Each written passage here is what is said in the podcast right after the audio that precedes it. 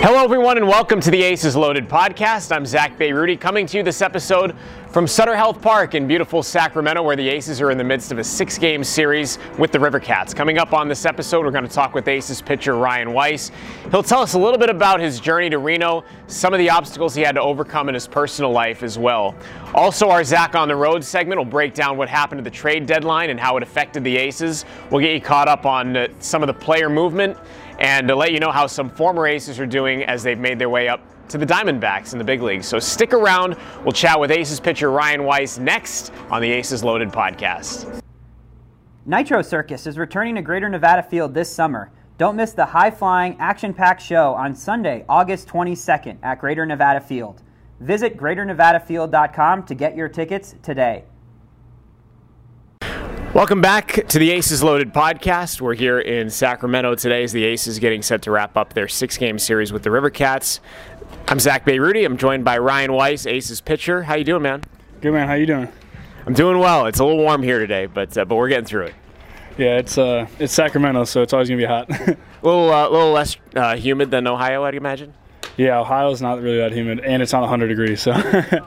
Well, let's uh, let's delve in, and, and I want to get I want to talk about your family, and, there's a lot of stuff to unpack there. But I want to talk about first your your getting into baseball and, and your upbringing. How uh, how did you get into baseball, and at what point in your life did it did it kind of take root with you?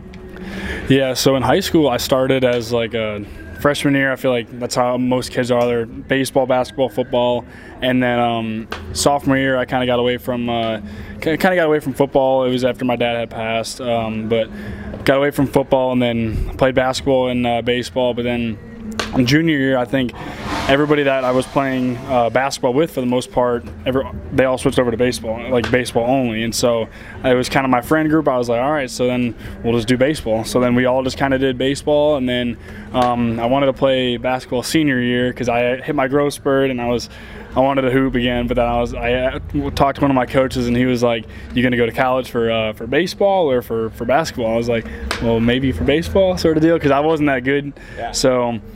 Uh, that's kind of baseball. Kind of chose me. I didn't really, really choose it. So, how about getting into pitching? That's such a you know a, a unique craft, and I think from a young age you you try and develop you know how, what you like to throw and, and you start looking into how you throw curveballs and changeups and all that. But when did pitching become a love of yours? Yeah, uh, I didn't start pitching until my junior year of high school. So once I did that, I started gaining some velo here and there, and then uh, it was I had a really good summer going into my going into my freshman year of college. I didn't know where I was going to go yet, but um, had a, a couple good outings and then uh, got some int- interest from Wright State, and that's ultimately where I ended up going. But I mean, Wright State, we now we win a lot, and it's it's a great it's a great great place to be as a, as a baseball player. But I mean, the, the way they recruited then was they just recruited a lot of like athletic kids that could potentially be a really good baseball player, but it was they wanted to kind of mold athletes into being a baseball player, and I definitely fit that mold. I mean, I wasn't that good of a baseball player in high school. I mean, I hadn't even hit 90 while I was in high school. I didn't do it until after my senior year. So, yeah, Wright State was was great to me. I was in Stockton for a number of years, and I ran into Sean Murphy, who, who came up through the A's system, who's now you know the, the A's number one catcher. But um, you know, I, I would imagine if a if a program produces a guy like that, they're they're doing something right.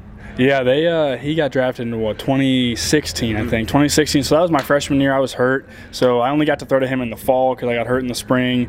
But I mean, he's he's incredible. I mean, even my freshman year, we were like, Murph's gonna he's gonna be something, and we didn't know what it was because he had some injuries here and there. But um, yeah, I mean, obviously he's killing it now. He's a big league catcher. He's a starting catcher, like you said. He's their number one. They're they're doing really well, so it's been really fun to watch him. How about this year for you? You know, you started in, in Amarillo. Uh, you were in Visalia in 19. I saw you pitch there a little bit. Um, what was it like getting a midseason call up to AAA, and, and did you anticipate it? Yeah, I mean, it was different because I uh, I was a starter for most of the season in Amarillo, and then um, I got moved to the bullpen for like two weeks, and then I got called up. So it was pretty cool getting called up. I mean, promotions are never guaranteed. I mean, they're they're few and very far between. Um, I mean, think like I like you said, I was in high A, and then got prom- I got sent to Double A out of spring training. But then after that, there's only two promotions left. So being able to get to AAA, it's really cool, and just being able to be here with these guys and play with a lot of people that I've never played with before. It's been really cool. Been really cool.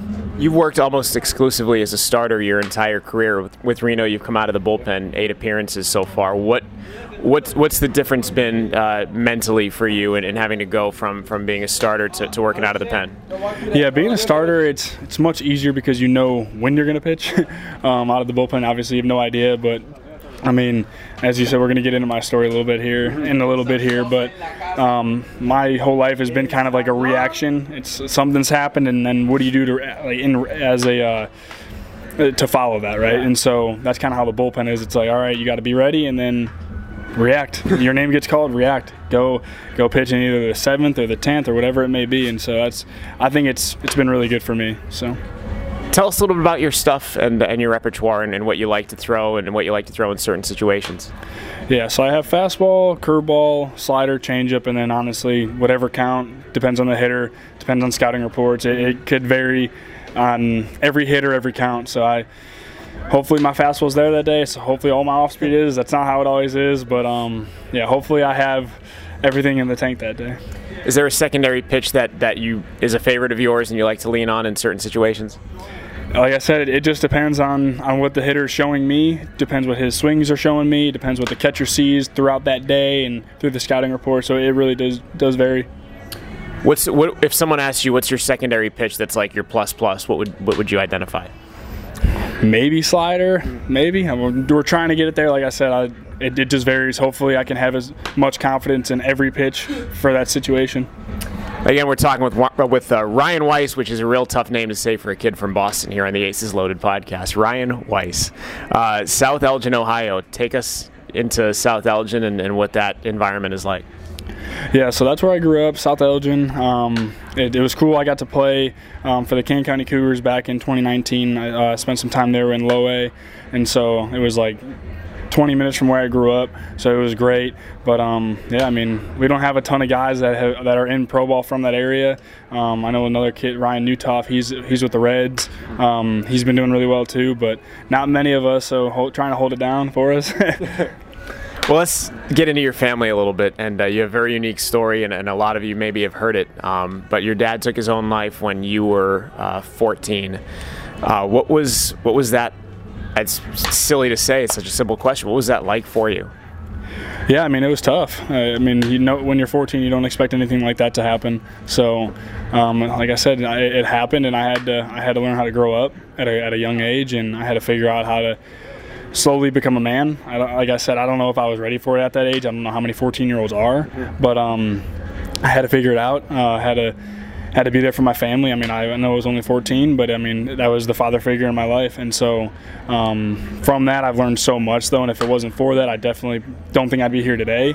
So it's, it was, I think for me, it was great. I mean, because my story is very unique and it's, it's really, really powerful too. So for me, I mean, I don't. I wish I didn't have to go through that to learn what I have now. But um, I mean, I, it, it's it was a huge blessing to to be able to learn what I have through all that adversity.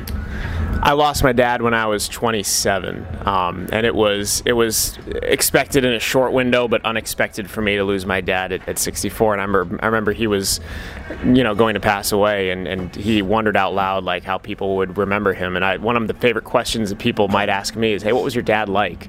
So I'll ask you, like, what was your dad like? Because I feel like when I answer that, I'm giving him you know, I'm still giving him a little bit of life and and, yeah. and, and allowing people to see him through a prism of love and, and you know what he gave me. But what was your dad like? he he was a 12 year old living inside of a 50 50 year old man's body. He was he was just a big kid. Um, he coached me in, in anything. I mean, whether it was baseball, basketball, football, no matter what, whatever he could coach me, and he did. Um, him and I had a great relationship. I mean, my parents were divorced, so it was a great way for him and I to still stay connected because we I played sports so much. I played it. It was every day for the whole year for the most part. Obviously, at practices that you didn't have here and there, but no, he was he was awesome. He was, and taught me how to have fun. He was incredibly incredibly outgoing. I mean, if he met someone in the elevator, he wouldn't have their number within like five minutes. It was so that's just how he was, and and so yeah, that's I definitely got some of that from him. Sounds like a little bit of my dad too, just very soulful and, and outgoing. Uh, do you recognize now some of the characteristics and qualities of yourself that that your dad may have had? Oh, you're good. Jake McCarthy making a cameo. You're fine. You're sorry, fine. No You're good, dude. You're good. Uh, are there any qualities that you, that you kind of know, you know, within yourself that that belong to him?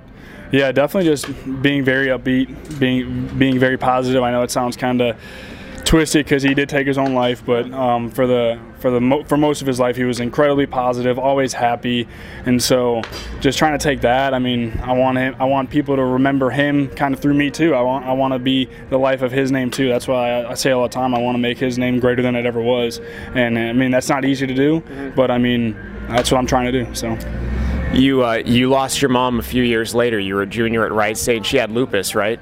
Um, and and she she passed away from from complications uh, related to lupus, and you had to help try and give her CPR. And, and I mean, for all you'd been through before, that that obviously is another huge hurdle.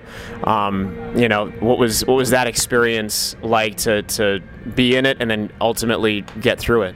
Yeah, at that time I was what 21, I think. I was or or I was yeah, I had just turned 21. So again, yeah, I was still fairly young. I mean, when you when you go through something like that at 14, it seems like you're a lot older. I yeah. mean, and even when you bring up your dad passing at 27, like that's still at a young age. Mm-hmm. And so, I uh, it sucked. I mean, it, it was terrible. Um, but I had so much experience going through loss from my dad, and because they were both very sudden passings, it wasn't like it wasn't like a cancer where it was just you just see your um, your family relative or whoever it may be dwindling down sort of deal. It was she was she was great. I mean, she was incredibly lively. She was always having a ton of fun, and so for for me dealing with that, I just kind of knew I'm like, you know what. I was to go. I was obviously in college. My sister was about to go off to college too, and for me, it was just like a, almost like a realization, like this is, I mean, this is God's plan. I mean, at that point in my life, um, that's the most present God was in, my, in was in my life, and obviously He's even even more now. So, but um, I mean, God was able to help me through that. Friends and family, and they were tremendous through that time too. But yeah, I mean, it, it, it did suck. I mean, but I've learned so much through that, and I've had to grow up and do a bunch of things differently than I would have done if she was here. But like I said, I mean, if it wasn't for stuff like that, I wouldn't be the person I am today. And I don't know who I would have been if that wasn't the case, but I don't have to worry about that because I get this is God's plan for me, and, and I'm not going to question it. You're a big advocate of mental health, and I feel like that's something that is stigmatized for men. Uh, I feel like you know, as as as boys growing up, and then eventually as men, you know, we're taught to power through, and you know, you take these things on your shoulders, and you you get through them, and you don't show any signs of weakness. Why why is why is it like that? For, for men in, in, in, your journey and what you've discovered about mental health and, and, mental health awareness? Yeah, I think it's because we're supposed to be tough. We're supposed to be the tough guys. We're supposed to not let anything bother us. And, and going along with the stigma, with the stereotype, is that women are supposed to be the criers and all that. It's like, you know what? You don't have to cry to be weak. I mean, there's so many guys. I'm, I'm sure you can go around the clubhouse or go around and ask fans today at the game. I mean, everyone's got something going on, no matter how you show it. Everybody has something going on. And so just understanding that if someone has like a bad day, like understand whatever they're showing you is probably not what's wrong with them. There's probably something beneath that. And so for me, I mean, obviously, what's happened in my life has kind of given me a little bit of a platform to be able to talk about this stuff, and and, and it has. But if I didn't react the way I did from those passings, then I wouldn't have a platform. If I chose to go to drugs or chose to go to drink, I wouldn't be able to have this platform. And so that's what I want people to know is that if something like that happens, you can seek out therapy. You can seek out friends and family. It doesn't have to be a therapist. It doesn't have to be a guidance counselor in high school. It can be a friend. It can be someone that you trust. But understand that when you have those conversations with those people, understand that you have to trust them and make sure that they trust you because if, if there's no trust there, then then what are you really doing? What sparked you to, to to seek help and to seek something to lean on and someone to lean on? I just knew I couldn't do it all on my own. I, I did, there was just no way. No 14 year old, no 21 year old. I mean, even now, no 20 uh, four year old can do this on their own. They're not supposed to. That's why you see. I mean, I'm about to. I'm I'm engaged. I'm about to get married. Like I can't, I can't do this on my own. Thank you, but yeah, I can't do it on my own. I, I need her. She's in, in terms of uh, talk, when we're talking about Christ, talking about the Lord. Like that's unity. That's what's that's what God wants us. We're not supposed to live life alone. And so understanding that having him at the forefront of our relationship and then us doing everything together in unity, that's what it, that's what life is supposed to look like. Not not yourself pushing people away. When you advocate for mental health, obviously you, you have reason to do it for yourself and for your own well being, but I'd imagine some of that is also related to your dad and maybe mm-hmm. thinking that he could have had some help and, and gotten through that. Is, is that accurate, me saying that? Yeah, I mean, it, it's no, it's no, um, what's the term? It's no stranger to, to say that he was struggling with that. I mean, obviously he committed suicide, and so um, I didn't know that he was like mentally weak at the time. I mean, it, it, sounds bad of me to say, but that's what the truth is. And so, an understanding that he was mentally weak, and that's what his decision was, because when suicide, that, that's a that's a choice. You know, I mean, when someone passed away from cancer, like they didn't choose to have cancer, and so when someone makes a choice like that, you can only you can only imagine that they had a lot of other choices along the way, and so I didn't want that to ever happen to me. I, I didn't want to be the tough guy and not seek help because I think I think personally, even with guys on the team, I am their help sometimes. Mm-hmm. It's like I know I have buddies that come to me for things, and it's like I'm not a therapist by any means. I am not certified in, in any way for that. But you know what? If, if that's what helps them, then I'm glad that I can help them. What would you tell someone, especially a, a, another man or a teammate that came to you and said, "Hey, I, I might need help"? How would you how would you move them forward in that? I would just first and foremost thank them for for having the courage and and having the trust in me to to help them because I think that's the hardest thing is going to someone and being vulnerable to say, hey, can you help me with this? Like it takes so much for someone just to have that quote unquote quote unquote like first date, like with a therapist. It, it, like you only want a second date, right? You, you just want them to come back because you want to help them, and you're not gonna if you as you learn through therapy, you're not gonna have a the whole pro or the whole uh, the problem or the whole thing that you're going through, whatever it may be, isn't to happen in a week. It's just not. And so it takes time. And so understanding that it does take time and it takes energy and it's to it's going to be exhausting. Those are all things that you should understand and realize before going to it. Do your homework, you know, just have have some knowledge about it going going into it before you do, and then you'll be a lot lot better suited for it. Those are such wise words. Uh, before I let you go, what do you have any goals the rest of the season on the on the baseball field? I mean, I just want to keep keep having fun, keep keep doing my thing. I mean, these guys are these guys are great. Um, being able to learn from them each and every day. This is a new level for me, like I said, and and I'm no stranger to that. It's I don't owe the game anything, so I'm just gonna put it in God's hands and hopefully, and He'll do what He wants to do. So. Thank you for your vulnerability. Thank you for being an advocate and, and sharing your story. I know it's going to help a lot of people, and and best of luck uh, moving forward on the field uh, the rest of the year, man. Appreciate you. Thank you, brother. I appreciate it. That's Ryan Weiss. We'll be back uh, with Zach on the road and to close out the Aces Loaded podcast after this. In conjunction with the Washoe County Health District, the Aces are thrilled to announce to fans that capacity at Greater Nevada Field has returned to 100%. Tickets for the remainder of the season are currently on sale at renoaces.com or by texting TIXX to the number 21003. Are you all in for Ace Ball? Welcome back to the Aces Loaded podcast. This is Zach on the road. And in this edition, we'll talk about how the Aces roster was affected at the trade deadline in July uh, by moves made to the Diamondbacks uh, at and prior to the trade deadline. And we'll start in early July, where the D backs acquired Keegan Curtis from the Yankees in exchange for Tim Locastro. Keegan earned his first Aces save on July 31st, and he's fashioned a 208 ERA uh, over his first five appearances with Reno, which is very, very good, especially in AAA West, a very tough league in which to pitch. Uh, just prior to the deadline, the D backs sent Eduardo Escobar to the Brewers, and part of the package the D backs got in return was Cooper Hummel, who hit for the cycle in his second game with the Aces right here on July 31st in Sacramento. Cooper was originally drafted by Milwaukee out of the University of Portland. He's a Pacific Northwest kid, uh, and his versatility is a huge asset as he catches and he'll play the outfield, so you'll see him play all over the diamond. Kind of like a guy you might know, Dalton Varsho, who, by the way, is back in Arizona and heating up. Dalton homered in three straight games from July 21st to July 24th, and he's raised his average 50 points in that span. So great to see Dalton Varsho doing great things with the Diamondbacks.